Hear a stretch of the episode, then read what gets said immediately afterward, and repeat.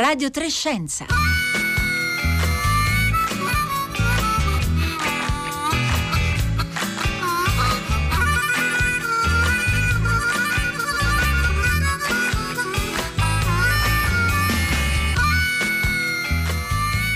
Caro dottor Lander, nel 1944 il presidente Franklin Delano Roosevelt scrisse una lettera al suo consulente scientifico, Vannevar Bush, per chiedergli come la scienza e la tecnologia potessero venire applicate al meglio a favore della salute e della prosperità economica della nazione nei decenni successivi alla fine della seconda guerra mondiale. Buongiorno da Marco Motta, benvenuti a Radio Trescenza. Così inizia la lettera che il presidente eletto Joe Biden ha inviato a Eric Lander dopo averlo nominato nominato venerdì scorso consigliere scientifico del Presidente e direttore dell'Ufficio per la politica della scienza e della tecnologia. Il rapporto che Vannevar Bush, il consulente scientifico all'epoca di eh, Roosevelt, realizzò in risposta alla lettera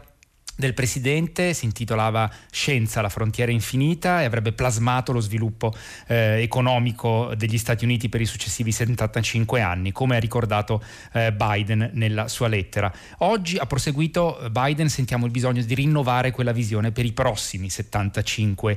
anni. Abbiamo sentito poco fa a Radio Tremondo le attese eh, naturalmente eh, per eh, l'insediamento per la, eh, alla Casa Bianca di Joe Biden domani anche sul fronte delle eh, politiche eh, migratorie, ma eh, una presidenza, quella di Biden, che nasce decisamente anche sotto il segno della conoscenza scientifica. Dopo aver nominato appunto Eric Lander e altri componenti di questo ufficio per la politica della scienza e della tecnologia, l'indomani, sabato scorso, Biden li ha incontrati, li ha presentati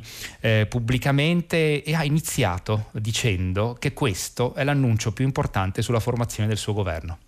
This is the most exciting announcement that I've gotten to make in the entire cabinet, raising this to a cabinet level position in one case. These are among some of the most brilliant scientific minds in the world. When I was vice president, as, uh, as Alexander could tell you, I, uh, I had an intense interest in uh, everything they were doing, and I paid enormous attention. And I was like the kid going back to school. I'd sit down and say, can you explain to me? And They were they were very patient with me. And uh, but as president, I wanted to know I'm going to pay a great deal of attention to these issues again. Questi sono alcuni degli scienziati, delle menti scientifiche più brillanti al mondo, ha detto Biden. Quando ero vicepresidente avevo un intenso interesse per il lavoro che facevano in quell'ufficio. Ero come un ragazzino ai tempi della scuola, ponevo loro un sacco di domande e loro, devo dire, erano molto pazienti con me, ma eh, come presidente presterò davvero una grande attenzione ai temi che mi sottoporranno. 335 5634 296 è il numero per inviarci sms o whatsapp durante la diretta, naturalmente ovviamente potete dialogare con noi anche via Facebook e eh, Twitter e noi vi presentiamo eh, subito i nostri due ospiti di oggi. Eh, Enrico Bucci, buongiorno. Buongiorno biologo alla Temple University di Philadelphia negli Stati Uniti. Stefano Caserini, buongiorno anche a lei. Buongiorno docente di mitigazione dei cambiamenti climatici al Politecnico di Milano e curatore eh, del sito climalteranti.it di cui vi raccomandiamo sempre la lettura eh, per trovare eh, fonti aggiornate e accreditate sui temi dei cambiamenti climatici. Abbiamo invitato e li ringraziamo davvero per essere con noi oggi Enrico Bucci e Stefano eh, Caserini eh, perché in qualche modo prendiamo eh, spunto dalle due eh, delle cinque domande che Biden eh, pone nella sua lettera ad Eric Lander. Roosevelt ne aveva scritte quattro a eh, Vannevar Bush, Biden eh, dice a Lander io gliene, porrò, gliene sottoporrò cinque, ma noi prenderemo soprattutto spunto dalle eh, prime due che hanno a che fare da una eh, parte con la pandemia, con le conseguenze della pandemia, il post pandemia e dall'altra appunto con la crisi climatica. Enrico Bucci vorrei iniziare con lei chiedendole di raccontarci chi è Eric Lander, che lo ricordiamo, è stato nominato consigliere scientifico del Presidente e direttore di questo ufficio per la politica della scienza e della tecnologia. Bene, allora Eric Lander è un matematico, diciamo è partito perlomeno come matematico, che è una vecchia conoscenza di Biden perché lui era il co-chair del, del President's Council of Advice, quindi dei consiglieri scientifici eh, durante la presidenza eh, di, di Obama, quando Biden era era eh, vicepresidente. Quindi eh, quando lui fa riferimento nel suo discorso che abbiamo sentito Biden al tempo in cui andava diciamo, ad ascoltare gli scienziati e si sentiva tornare a scuola, di fatto chi ascoltava già allora era proprio Eric eh, Lender. Eric Lender è stato una delle menti principali che ha portato a compimento il progetto Genoma Umano, cioè quel grandissimo sforzo di ricerca che ha portato alla decodifica completa di tutto eh, il DNA della, della, della, specie umana e diciamo che se vogliamo eh, ha portato poi alle tecnologie che oggi ci permettono di leggere rapidamente il genoma del virus eh, pandemico attuale e di fare dei vaccini RNA per, per rispondergli. Eric Lender è soprattutto eh, diciamo, uno scienziato da sempre hub di una serie di, di, di eh, potentissime eh, eh, organizzazioni scientifiche americane e quindi ha contatti diretti con il meglio delle menti eh, sia statunitensi sia, sia mondiali e quindi probabilmente anche per questa sua capacità organizzativa che, ripeto, fin dai tempi del progetto Genoma, concluso nel 2003, si è dimostrata, eh, probabilmente è stato riportato eh, diciamo, a un ruolo che era atteso, tutti auspicavano nella comunità scientifica statunitense, eh, che eh, ha soprattutto una funzione organizzativa e propellente per tutto il resto della comunità scientifica nazionale statunitense. Ecco, eh, grazie Enrico Bucci ci ha dato un'idea molto chiara del profilo eh, scientifico, dell'autorevolezza eh, che eh, appunto ha Eric eh, Lender, del suo essere nodo diciamo, della rete globale eh, di, de, de, de, appunto, dei ricercatori della comunità scientifica, della sua capacità, anche visione organizzativa, appunto i suoi trascorsi anche nell'amministrazione Obama. ci sono due novità diciamo, su questa nomina che vorrei chiederle di, di commentare, perché insomma anche la eh, vicepresidente eletta Kamala Harris ha detto noi stiamo inviando un messaggio molto chiaro con queste eh, nomine. Nostre, nella nostra amministrazione le decisioni saranno informate, saranno plasmate dalla migliore eh, conoscenza scientifica e evidenze eh, disponibili, eh, così ha detto Kamala Harris. E appunto le, le, novità principali di questa, di questa nomina, di questo, ehm, di questo ruolo rivestito da Lander, da, da Lander e dagli altri scienziati scienziati è che per la prima volta questo ruolo viene elevato a livello di componente del governo in qualche maniera, fa parte del eh, gabinetto della Casa Bianca ed è inoltre il primo biologo a ricoprire eh, questa carica. E allora Enrico Bucci, perché sono importanti davvero eh, e, e, danno anche un, un, elemento in più rispetto eh, anche al passato, eh, diciamo, nella, nel ruolo che la scienza rivestirà nell'amministrazione Biden. Beh, intanto mi permetta anche di dire che eh, siccome nello stesso organismo è stata, anche, è stata scelta anche la Francis Arnold che ha un Nobel in chimica ma di fatto è una biochimica, di fatto questo è eh, diciamo, una, una, un'eccezione non singola, cioè non è Lender l'unico matematico barra biologo eh, che abbiamo, ma abbiamo una fortissima rappresentatività della biologia anche per la presenza di, questo premio Nobel della, della Francis Arnold. E in secondo luogo c'è una, diciamo, una, una, discontinuità evidente perché fino a questo momento ci si è eh, basati soprattutto sul contributo che eh, è stato dato da fisici eh, alle, alle, amministrazioni americane eh, precedenti, principalmente da fisici. Um, questo ha a che vedere, diciamo, se vogliamo, con, con, una storia che è cominciata con il progetto Manhattan, cioè con il progetto che ha portato alla bomba atomica ed è stato decisivo per la conclusione eh, eh, della guerra da una parte con il Giappone, ma soprattutto per dimostrare all'amministrazione americana le potenzialità di un grosso investimento in ricerca scientifica e i risultati che se ne potevano ottenere. Eh, rompere diciamo, questa tradizione, quindi quella di avere soprattutto scienze cosiddette due e particolarmente la fisica rappresentate eh, tra i vari organismi di consiglieri è sicuramente una scelta innovativa che peraltro si riflette non solo nell'aver chiamato dei biologi ma anche nel, negli altri membri di questo eh, nuovo ufficio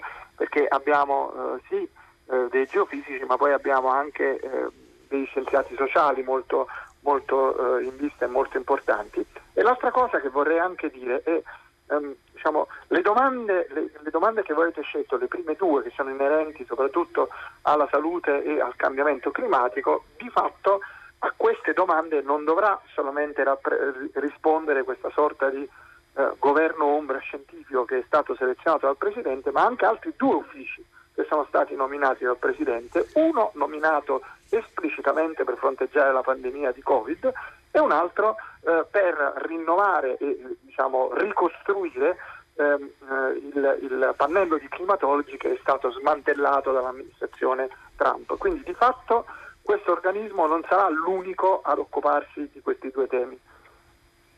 e sui temi appunto dei cambiamenti climatici arriveremo proprio eh, tra un attimo, però insomma possiamo ben dire Enrico Bucci che Anthony Fauci, eh, l'infettivologo che insomma è diventato un po' eh, il, il, simbolo in questi eh, mesi dell'importanza, del richiamo eh, alla conoscenza, alle competenze scientifiche per affrontare l'epidemia, l'epidemia e la pandemia globale in contrasto anche con, eh, in maniera molto forte col presidente Trump, non si sentirà più solo d'ora in poi. No, c- certamente sicuramente appunto lui guiderà questo altro eh, eh, panel, quindi a parte non sentirsi più solo, solo, nel senso di avere molti altri colleghi eh, in posizioni importanti dell'amministrazione, ma soprattutto è l'amministrazione stessa, è la presidenza, eh, la nuova presidenza americana che perlomeno a parole sta dimostrando un rapporto completamente diverso con la comunità scientifica. Naturalmente bisogna vedere se a queste parole seguiranno i fatti, però è vero che dalle parole bisogna cominciare prima di arrivare ai fatti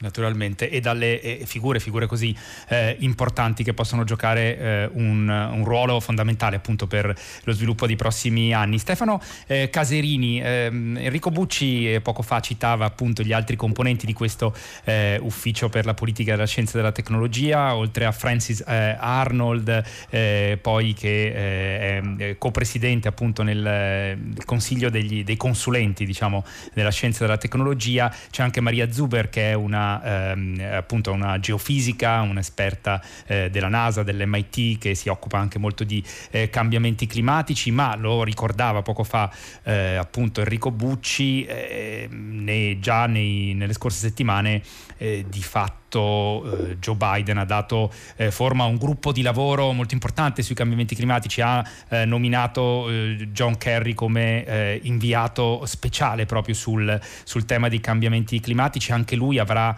eh, un posto diciamo, nel gabinetto di governo. Insomma, ci sono anche qui le premesse perché ci sia una svolta importante rispetto naturalmente ai passi indietro fatti dall'amministrazione Trump negli ultimi eh, quattro anni. Eh, comincerà, immaginiamo, dal ritorno, dal rientro negli accordi di eh, Parigi. È atteso questo passo, eh, Stefano Caserini?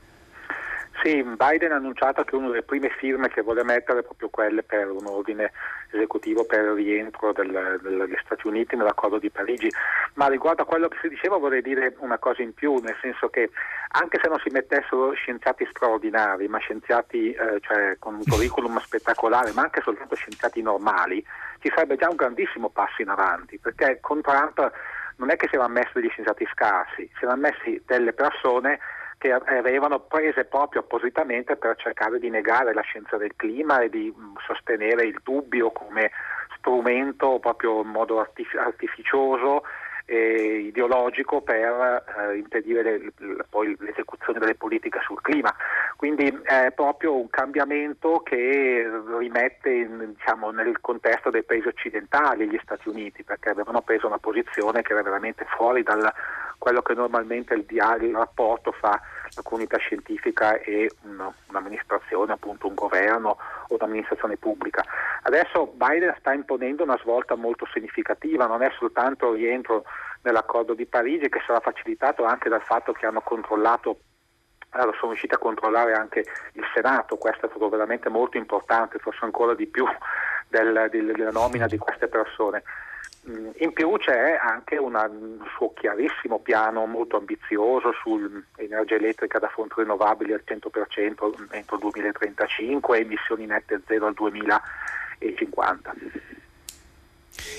Stefano Caserini, è, è, verosimile che ci sia, insomma, eh, le, le premesse, gli, gli, gli, analisti dicono che insomma eh, ci sono le premesse per, per, un cambio radicale anche rispetto a quello che aveva, fatto, aveva cominciato a fare l'amministrazione Obama, che eh, un'economia che comunque è tra le maggiori, se non la, la maggiore emettitrice di, eh, appunto di eh, emissioni eh, di anidride carbonica, di gas serra, riesca a convertire rapidamente eh, davvero la propria economia. Biden nei giorni scorsi ha anche annunciato l'intenzione di, ehm, diciamo di, di ritirare o di stoppare lo, lo, sviluppo di questo grande olodotto molto contestato che doveva collegare il Canada con il Golfo del Messico, il Keystone XL. Insomma, eh, è, è verosimile che ci sia davvero una sterzata nei prossimi anni per quanto riguarda, appunto, come lei diceva, eh, il passaggio per esempio a, a fonti rinnovabili e a, a molte altre e molte altre misure diciamo, per ridurre le emissioni concretamente. Sì, va detto che Biden è in vantaggio rispetto a Obama per due motivi. Il primo è che c'è molta più consapevolezza sulla gravità della situazione, questo legato da un lato a, ai dati scientifici ma anche poi agli impatti che si sono verificati negli ultimi otto anni anche negli Stati Uniti, pensiamo agli incendi che ci sono stati ad esempio in California, ma non solo in California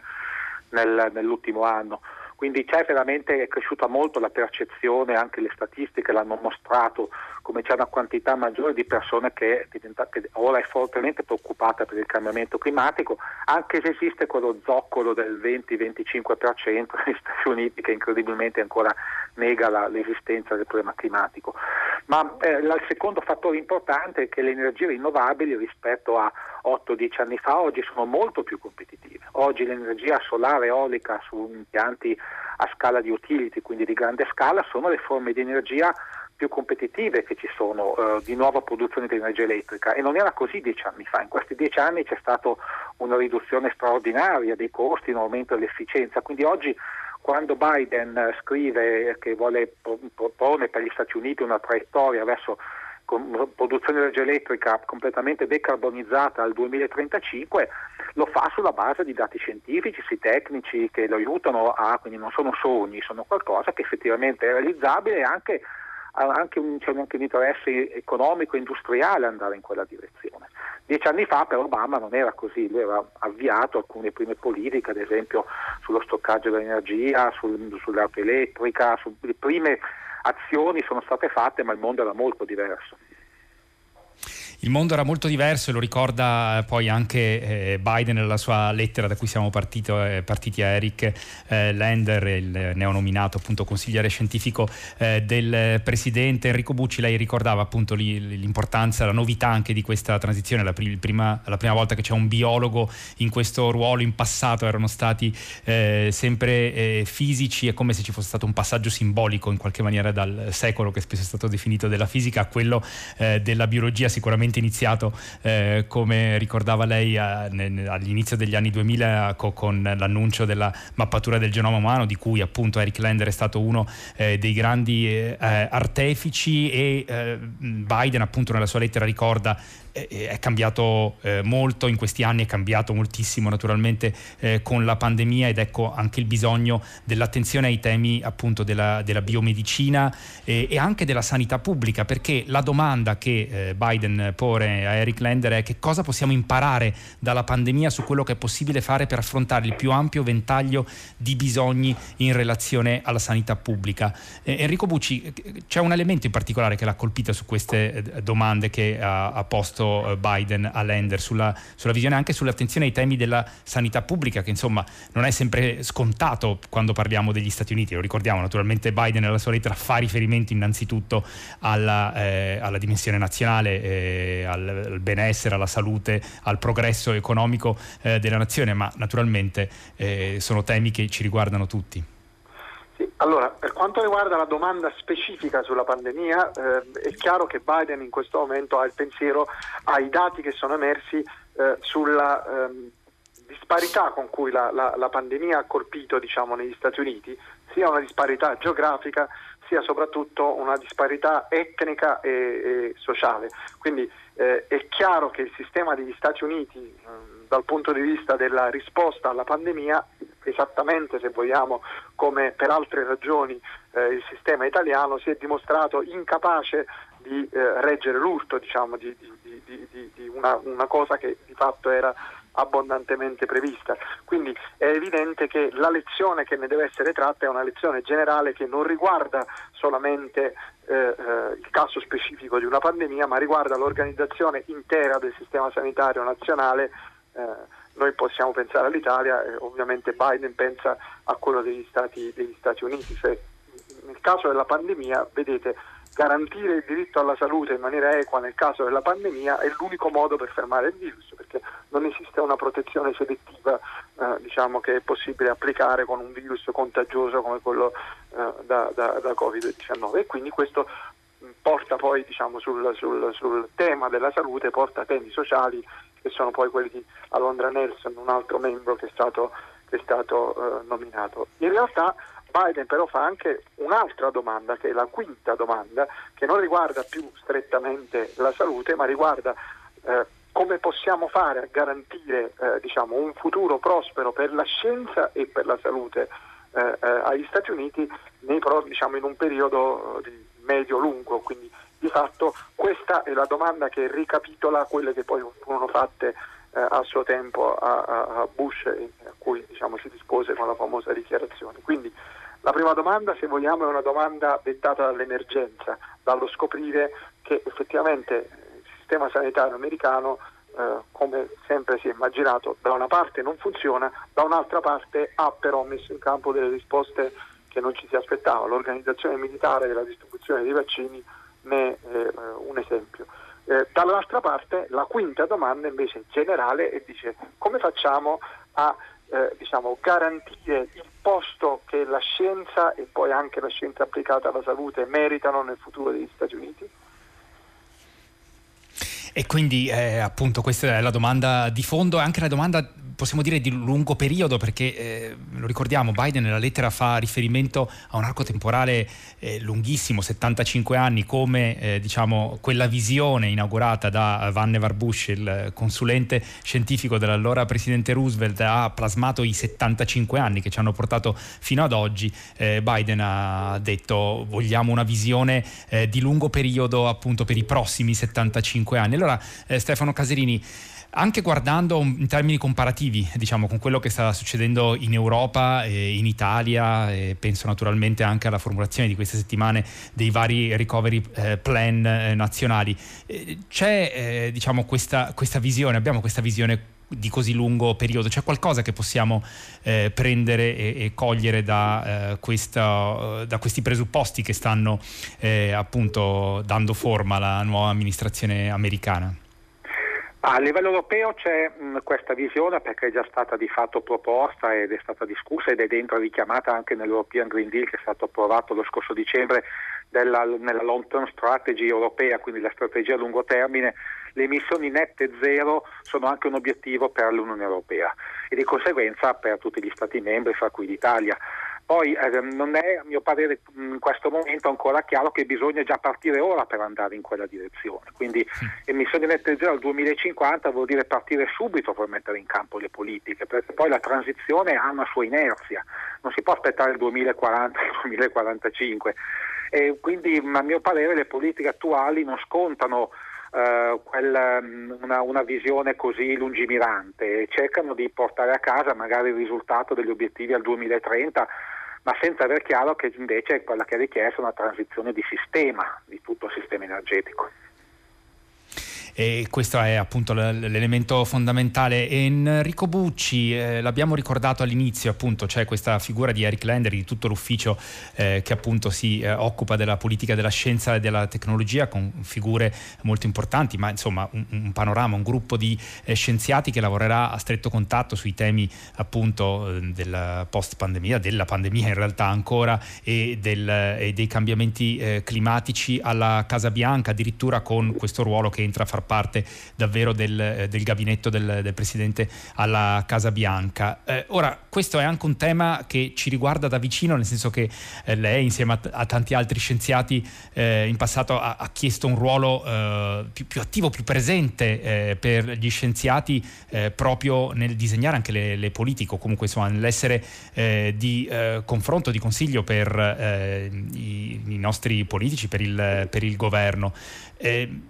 ci sono altri paesi europei che già hanno una figura, penso al Regno Unito, ma anche in, in Spagna, insomma ci sono figure di eh, consulenti scientifici molto vicini al governo, con cui il governo si confronta. Su questo fronte noi dobbiamo fare un passo avanti importante.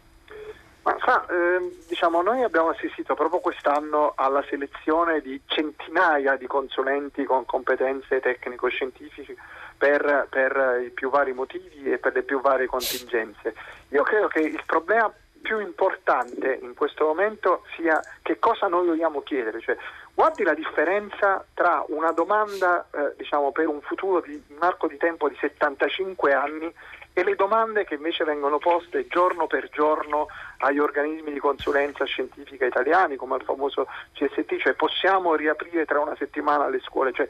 il grosso problema è anche ciò che si chiede agli scienziati, cioè è evidente che servono anche le decisioni giorno per giorno, ma quello che manca è la stessa idea che bisogna porsi domande per tempi molto più lunghi. La domanda che è nella testa dei politici italiani è, diciamo, quando andiamo anche fuori dal tema della pandemia, è oggi passerà eh, il governo al, al voto del Senato oppure no. Nessuno si preoccupa di che cosa succederà nei prossimi neanche due anni, figuriamoci 75 anni. Allora, se noi continuiamo a nominare comitati su comitati su comitati, alternando e oltretutto chiamandoli diciamo, in una maniera non, non, ben chiara a riempire questi ruoli, eh, per fargli delle domande molto contingenti che sono legate all'inseguimento della, dell'attualità, noi sostanzialmente riduciamo il eh, consiglio scientifico o il supporto della scienza a eh, delle predizioni contingenti che potrebbero essere fatte da,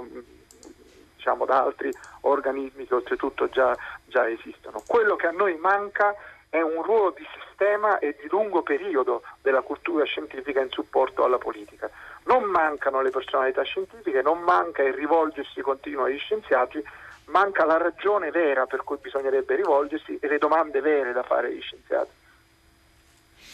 E questi insomma sono i, i, punti di cui dovremmo uh, discutere sicuramente anche eh, nel nostro paese, nella uh, visione per i uh, prossimi anni. C'è bisogno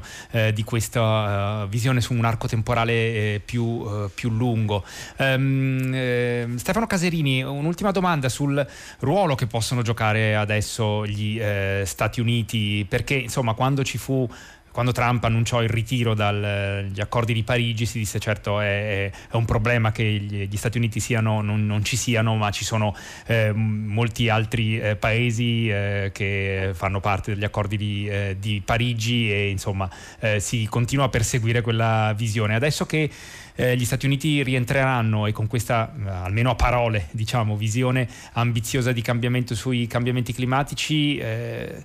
potrà essere in qualche maniera un volano per un'accelerazione a livello globale sul eh, rispetto degli impegni presi a Parigi, lo ricordiamo nel 2015, alla fine di quest'anno ci sarà la nuova conferenza sul clima che dovrà rinnovare e estendere naturalmente quegli, quegli impegni.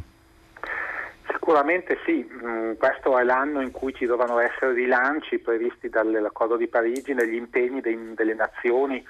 quello dell'Europa è stato delineato con, a dicembre con l'approvazione European Green Deal, dovranno arrivare quelli poi anche degli Stati Uniti, della Cina, dell'India, ma va detto che l'elezione di Biden è anche un grande segnale per gli investitori, per il mondo della finanza, perché a questo punto è chiaro che il, se gli Stati Uniti prendono quella direzione di fortissimo sviluppo delle energie rinnovabili, l'Europa va in quella direzione, è chiaro che ci va tutto il mondo. La Cina già sta, uh, ha bloccato la costruzione, parliamo di molte decine di centrali a carbone e anche in India si è capito che il solare potrà essere una questione molto rilevante. Certo, il sistema fossile ha una grande inerzia, noi dobbiamo fare una frenata molto brusca e quindi non sarà affatto semplice, ma eh, c'è da aspettarsi che a livello di accordo di Parigi, con a bordo anche gli Stati Uniti, ci saranno dei rilanci che certo non ci metteranno subito in direzione del stare ben sotto i due gradi, ma almeno ci faranno fare un grande passo in avanti rispetto a quello che erano stati gli impegni timidi approvati dagli, dai paesi diciamo durante che la possiamo avere un ragionevole e pacato ottimismo per i prossimi anni. Vedremo eh, che cosa succederà e, e naturalmente seguiremo eh, l'evolversi delle, della situazione. Grazie Enrico Bucci, lo ricordo, biologo alla Temple University di Filadelfia. Grazie Stefano Caserini, eh, docente al Politecnico di Milano. Siamo giunti alla fine di questa puntata di Radio Trescenza. Adesso la linea al concerto dal, del mattino da Marco Motta. Buona giornata a tutti.